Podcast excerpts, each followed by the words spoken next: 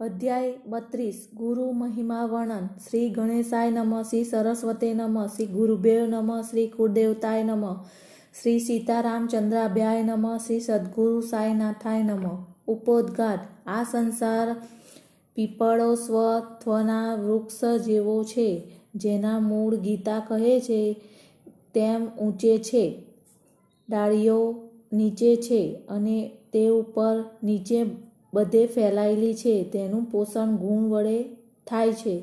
જેના કુપડિયા ઇન્દ્રો, ઇન્દ્રિયોના વિષયો છે. જેના કર્મરૂપ મૂળિયા આ જગત સુધી લખાયા છે. તેનું રૂપ, તેનો આદિ, અંત, તેનો આદર એ અસુંજ આ જગતમાં જાણી શકાતું નથી.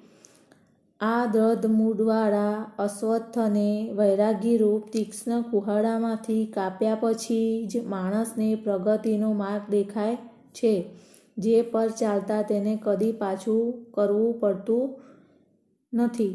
આ માર્ગ કાપવા સદગુરુની સહાયની અવશ્ય જરૂર પડે છે. ગમે તેવો વિદ્વાન અગર વેદ વેદાંગનો ઊંડો અભ્યાસી પણ ધારેલ સ્થળે સલામત પહોંચી શકતો નથી. તેને સત્ય માર્ગદર્શન માટે તથા સહાય અર્થે લોભ્યો હોય તો જ માર્ગમાં આવતા ખાડા ટેકરા અગર હિંસક પશુના વિઘ્ન નડતા નથી, તો બધું સરળ બને છે.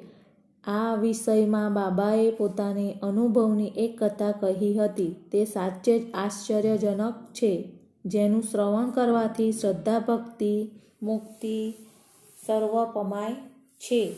બાબાએ કહેલી કથા, એકવાર અમે ચાર જણ ધાર્મિક શાસ્ત્રો અને તથા અન્ય ગ્રંથોનો અભ્યાસ કરતા હતા. અભ્યાસના બળે અમે બ્રહ્મના સ્વભાવની ચર્ચા કરવા લાગ્યા. ખમારામાંનો એક બોલ્યો, આપણને આત્મા વડે આત્માનો ઉદ્ધાર કરવો જોઈએ. અન્યના ઉપર આધાર ન રાખવો જોઈએ. ત્યારે બીજાએ કહ્યું, મન પર સંયમ રાખનાર જ સુખી થાય છે. તેથી આપણે કશા ચિંતનની જરૂર નથી. સંસારમાં આપણા સિવાય બીજું કંઈક નથી. ત્યારે ત્રીજાએ કહ્યું, સંસાર સદા બદલાયા કરે છે. માત્ર નિરાકાર જ શાશ્વત છે. તેથી આપણને સત્યાસત્યનો વિવેક કરવો જોઈએ. છેવટે ચોથો જણ મેં ભાર દઈને કહ્યું, પુસ્તકિયું જ્ઞાન નકામું છે. આપણે આપણો ધર્મ બજાવો. અને ગુરુચરણમાં દેહ મન પંચપ્રાણ સમર્પિત કરવા જોઈએ. ગુરુ જ સર્વવ્યાપક પ્રભુ છે, જેની ખાતરી માટે અપાર દ્રષ્ટ શ્રદ્ધાની જરૂર છે. આવી ચર્ચા કરીને અમે ચાર વિદ્વાનો જંગલમાં ગુરુની શોધમાં રખડવા લાગ્યા. પેલા ત્રણેયને તો કોઈની સહાય વિના સ્વતંત્ર બુદ્ધિથી આ શોધખોળ કરવી હતી. માર્ગમાં એક વણઝારો મળ્યો. તેને કહ્યું, હવે તો બપોર થઈ ગઈ છે. તમારે કેટલે દૂર ક્યાં જવું છે? અમે ઉત્તર દીધો, જંગલમાં તપાસ કરવા. પેલાએ પૂછ્યું, તમે સાની તપાસ કરવા નીકળ્યા છો? અમે તેને અર્થહીન ઉડાઈ જવાબ આપ્યો, પણ આમ એમને નિરર્થક રખડતા જોઈ તેને દયા આવી તે બોલ્યો, આ જંગલ કેવું છે તે પૂરું જાણ્યા વિના તમારે ફાવે તેમ ન રખડવું જોઈએ. આવી જાળીને જંગલમાં જનારે તો પોતાને સાથે ભૂમ્યો લેવો જોઈએ. આવા ખરા બપોરે વગર કારણે તમે નક્કામાં સારું હેરાન થાવ છો. તમારી ગુપ્ત શોધને ભલે તમે મને વાત ન કરતા, પણ તમે બેસો, રોટલો જમો, પાણી પાણી શોધની ભલે તમે મને વાત ન કરતા, પણ બેસો ને રોટલા જમો, પાણી પીઓ, આરામ કરો ને પછી જજો. દિલમાં સદા સબૂરી ધીરજ રાખો.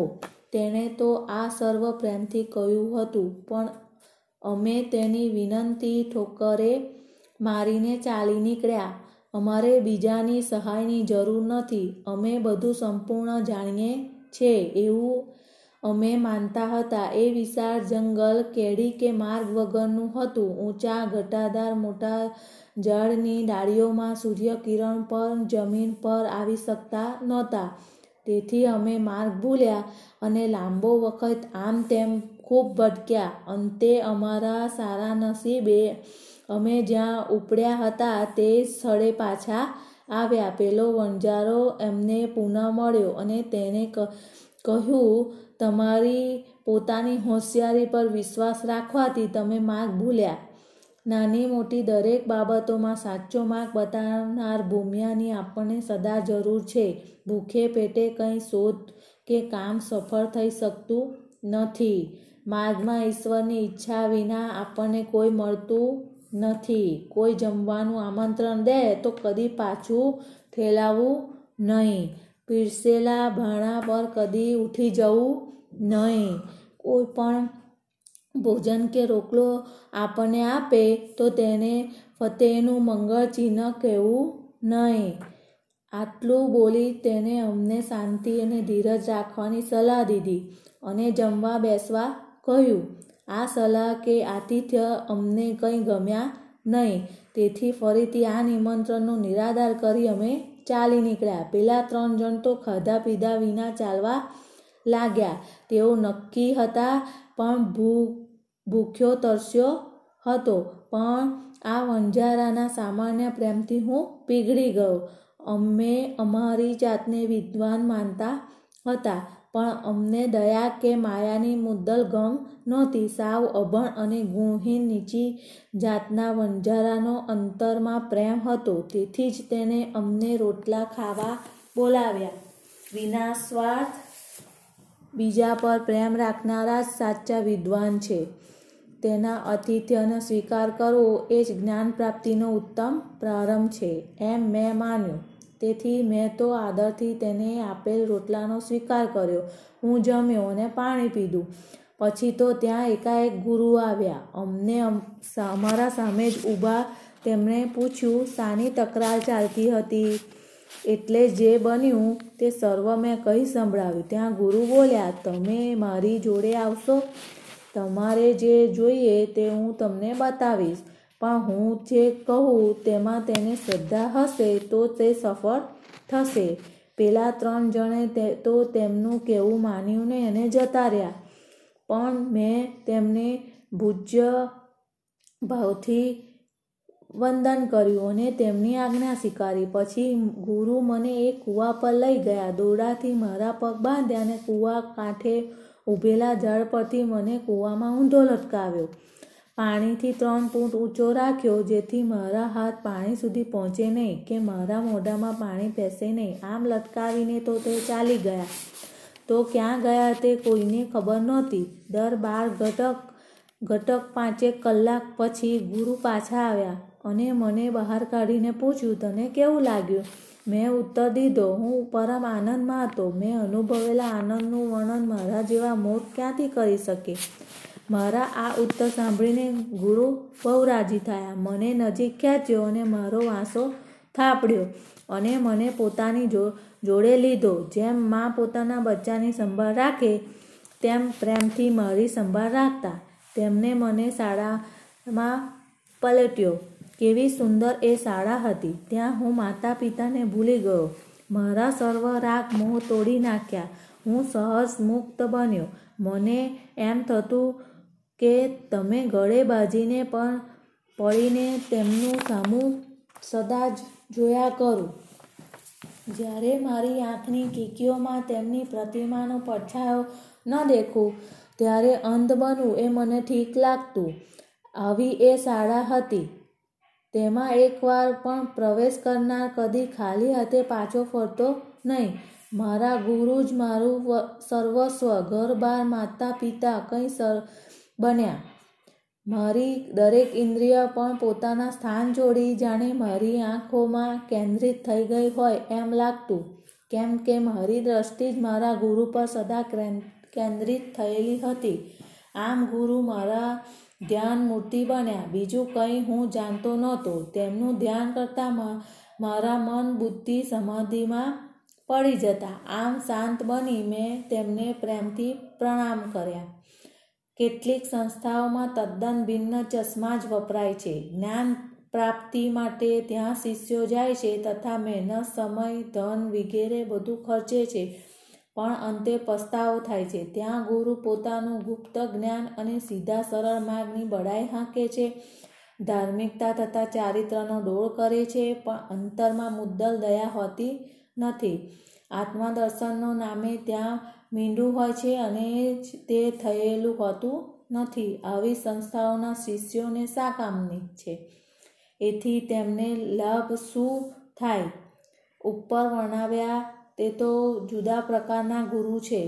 તેમની કૃપાથી જ મને કશા પ્રયત્ન કે અધ્યયન વિના જ આત્મદર્શન થયું. મારે ક્યાંય શોધવા જવું પડ્યું નહીં, પણ દરેક વસ્તુ સૂર્ય જેટલી અને મને સ્પષ્ટ દેખાઈ. નીચે અને પગે ઊંચે એવા ઊંધા મસ્તકની રીતે દ્વાર સુખ આપવાની રીત તો મારા ગુરુને એકલાને જ જ્ઞાત હતી. પેલા ચારમાંનો એક કમ કમર્થ હતો. તે કયા વિધિ, વિધાન પાળવા તથા ક્યાં છોડી દેવા એટલું જ જાણતો હતો. બીજો જ્ઞાની હતો જે જ્ઞાનના ગર્વથી ફૂલાઈ ગયો હતો. ત્રીજો ભક્ત હતો તેને ઈશ્વરનું સંપૂર્ણ શરણ સ્વીકારી લીધું અને ઈશ્વર જ કરતા હતા એમ માનતો હતો. બધા વાદ વિવાદમાં પડી ચર્ચા કરવા લાગ્યા. ત્યારે ઈશ્વર વિશેનો પ્રશ્ન ઉઠ્યો. અને કોઈની સહાય વિના પોતાના જ જ્ઞાન પર આધાર રાખીને તેઓ ઈશ્વરની પોંધમાં નીકળ્યા. વિવેક તથા વૈરાગ્યના અવતાર સમ સમા સાઈ આ ચારમાંથી એક હતા. પોતે જ બ્રહ્માનો અવતાર હોવાથી કોઈ પ્રશ્ન કરશે કે પેલા ત્રણ જણા સાંઈબાબા જોડે ભળીને આવી મૂર્ખતા જ કેમ આચરતા હતા? સમાજના લોકોને કલ્યાણ અર્થે અને બીજાને અનુસરવા દ્રષ્ટાંત ખાતર જ આ સર્વ તેમણે કર્યું હતું. પોતે ઈશ્વર અવતાર હતા, તો પણ અન્ન બ્રહ્મની દ્રઢ માન્યતા વણજારાના રોટલા ખાય તેને માન રાખ્યું. વણજારાનું આતિથ્ય સ્વીકારવા ના પાડવાથી પેલા ત્રણ કેવા દુઃખી થયા તથા ગુરુ વિના જ્ઞાન પ્રાપ્તિ કેવા સંભવિત છે તે તેમણે અહીં બતાવ્યું છે. માતા પિતા તથા ગુરુને માન આપવાની તથા પવિત્ર ધાર્મિક શાસ્ત્રોના અધ્યયનની શ્રુતિ આજ્ઞા ફરમાવે છે. ચિત્ત શુદ્ધિના તે સાધન છે. ચિત્ત શુદ્ધિ વિના આત્મદર્શન થતું નથી. ઇન્દ્રિયો, મન, બુદ્ધિ આત્મા સુધી પહોંચતા નથી. દાર્શનિક તથા આનુમાનિક જેવા પ્રમાણ આ વિષયમાં આપણને સહાય કરતા નથી. ત્યાં તો ગુરુ કૃપા જ જરૂરી છે.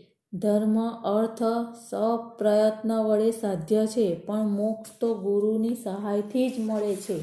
સાંઈબાબાના દરબારમાં ઘણા લોકો આવતા. જોશીઓ આવી ભવિષ્ય જોવા પ્રયત્ન કરતા. રાજાઓ, અમીર, ઉમરાવ, નિર્ધન લોકો, સંન્યાસીઓ, યોગ્યો, ગાયકો તેમજ અન્ય લોકો બાબાના દર્શનાર્થે આવતા. મહાદેવ પણ આવીને બાબાને જુહારા કરતા અને કહેતા કે સાંઈ તો મા બાપ છે ને જન્મ મરણનો ફેરા ટાળે છે. આંધળા, લુલા, લંગડા, બજાણિયા, નાથપંથી, નૃત્યકારો તથા કેવા કળા જાણનારા બધા બાબા પાસે આવતા. બાબા સૌની કદર કરતા. ઉપર કહ્યું તેમ, યોગ્ય સમયે વંજારો પણ આવ્યો. ભાગ્યમાં લખેલું કામ પણ તેને કર્યું. હવે ચાલો બીજી કથા કહીએ. શ્રીમતી ગોખલે અને ઉપવાસ. બાબા કદી ઉપવાસ કરતા નહીં કે બીજાને ઉપવાસ કરતા દેતા નહીં. ઉપવાસીનું ચિત્ત શાંત હોતું નથી. તો પછી તેને પરમાર્થ પ્રાપ્તિ ક્યાં થાય? ભૂખ્યા પેટે પ્રભુ પ્રાપ્તિ થતા નથી. પ્રથમ તો આત્માને સંતોષવો જોઈએ. પેટમાં જઠરમાં ખોરાકનું સત્વ ન હોય તો કયા ચક્ષુથી તેને જોઈ શકશું? કઈ જીભથી તેના ગુણગાન ગાશું? કયા કાનથી તેના ગુણનું શ્રવણ કરશું? ટૂંકામાં દેહના દરેક અંગ પૂરતું પોષણ મળે અને દેહ સ્વસ્થ હોય ત્યારે જ ભક્તિ અને બીજી સાધના થઈ શકે છે. તેથી ઉપવાસી રહેવું, અગર અક્રાંતિયા બનવું, નમવું તે સારું નથી. દેહને તથા મનને બંનેને ખાનપાનમાં મિતાહાર જ આરોગ્યપ્રદ છે. બાબાની એક ભક્ત શ્રીમતી કાશીબાઈ કાનકેટકર પાસેથી ભલામણ પત્ર લઈ શ્રીમતી ગોખલે શિરડી દાદા કેળકરને ઘરે આવ્યા. ત્રણ દિવસ ઉપવાસી રહી બાબાને ચરણે બેસવાનો નિશ્ચય કરીને આવ્યા હતા. આગલે જ દાડે બાબાએ કેળકરને કહેલું કે આ હોળીના તહેવારમાં હું બાળકોને ઉપવાસ કરવા નહીં દઉં. તેમને શા માટે ભૂખ્યા રહેવું પડે? હું અહીં બેઠો છું શા વાસ્તે? બીજે જ દિવસે દાદા કેળકર જોઈએ બાએ આવી નમસ્કાર કરીને બાબાના ચરણ પાસે બેઠી. તરત જ બાબાએ કહ્યું, ઉપવાસ કરવાની કોઈ જરૂર નથી. દાદા ભેટને ઘેર જા અને પૂરણપોરી બનાવીને છોકરાને ખવડાવ અને તું પણ ખાજે. હોળીના તહેવાર ચાલતા હતા. શ્રીમતી કેળકર તે વેળા માસિક ધર્મમાં દૂર બેઠા હતા. તેથી દાદાના ભેટ ભટ્ટના કોઈ રસોઈ કરે તેવું નહોતું. બાબાની આ આજ્ઞા સમયસરની હતી. તેથી શ્રીમતી ગોખલીને દાદાને ભટ્ટને ત્યાં જવું પડ્યું અને આજ્ઞા મુજબ રસોઈ કરવી પડી. બધાને જમાડી પોતે પણ જમી કેવી બોધક કથા. બાબાના સરકાર. બાબાએ પોતાના બાળપણની નીચેની વાત કહી હતી. હું બાળક હતો ત્યારે રોટલાની શોધમાં ભટકતો ફરતો બીડ ગામ ગયો. ત્યાં મને સારું ભરત કામ મળ્યું. મેં ખૂબ કામ કર્યું. મારા મુદ્દા આળસ નહોતી. મારા શેઠ બહુ રાજી થયા. મારી અગાઉ બીજા છોકરા કામ કરી ગયા હતા. પહેલાંને પાંચ રૂપિયા, બીજાને સો રૂપિયાને ત્રીજાને દોઢસો રૂપિયા માસિક મળતા. મને એ ત્રણ કરતાં બમણું વેતન મળતું હતું. મારી હોશિયારી જોઈ મારા શેઠ મારા પર પ્રેમ રાખતા અને મારી પ્રશંસા કરતા અને મને પૂરો પોશાક માથે પાઘડી તથા ખલે રાખવાના બેસનો સાથે પોશાક આપી મારું સન્માન કર્યું હતું. મેં આ પોશાક બંધ રાખ્યો. માણસને જે આપે તે દીર્ઘાળ તકતું નથી અને તે અપૂર્ણ જ હોય છે એવું હું માનું છું. પણ મારા સરકાર ઈશ્વર એ આપે છે, તેને અનંતકાળ સુધી ટકે છે. તમે ગમે તેવા મોટા માણસ પાસેથી મળેલી ભેટ પણ ઈશ્વરની ભેટ જોડે સરખાવી શકાય જ નહીં. મારા સરકાર કહે છે કે, લે લે, પણ મારી પાસે તો દરેક જણ આવીને કહે છે, દે દે. હું કહું છું કે કોઈ ધ્યાનથી સાંભળતું નથી. મારા સરકારનો ભંડાર ભરપૂર ભરેલો છે અને ઉભરાઈ જાય છે. હું બધાને કહું છું, ખોદી જો અને ગાળાના ગાળા ભરીને પાડી જાઓ. વિરલ માતાની ભાગ્યશાળી પુત્રોએ આ ધન વડે પોતાનું ઘર ભરી દેવું જોઈએ. મારા ફકીરની મારા ભગવાનની કળા, લીલા, મારા સરકારના ભાવ સાવ જ ન્યારા છે. મારા માટે શું? દેહની માટી માટી સાથે મળી જશે અને શ્વાસ હવા જોડે મળી જશે. આવો સમય ફરી ન ફરી નહીં આવે. હું જ્યાં જાઉં, ત્યાં બેસું છું. ત્યાં નિર્દય માયા મને બહુ હેરાન કરે છે. તે છતાં માણસોની ચિંતા સદા મને રહે છે. આધ્યાત્મિક બળત ન કરનાર રાવને તેને સફળ મળશે અને કોઈ મારા વચનો સ્મરણમાં રાખશે, તે અમૂલ્ય સુખ પામશે. સ્વસ્થ શ્રી સજ્જન પ્રેરિતે ભક્ત હેમાંડ પર વિચતે શ્રી સાંઈ સમર સચ્ચરિતે ગુરુ મહિમાવણમ નામ બત્રીસમો અધ્યાય સંપૂર્ણમ. શ્રી સદગુરુ સાંઈનાથ પમણમસ્તુ. શુભ ભવંતુ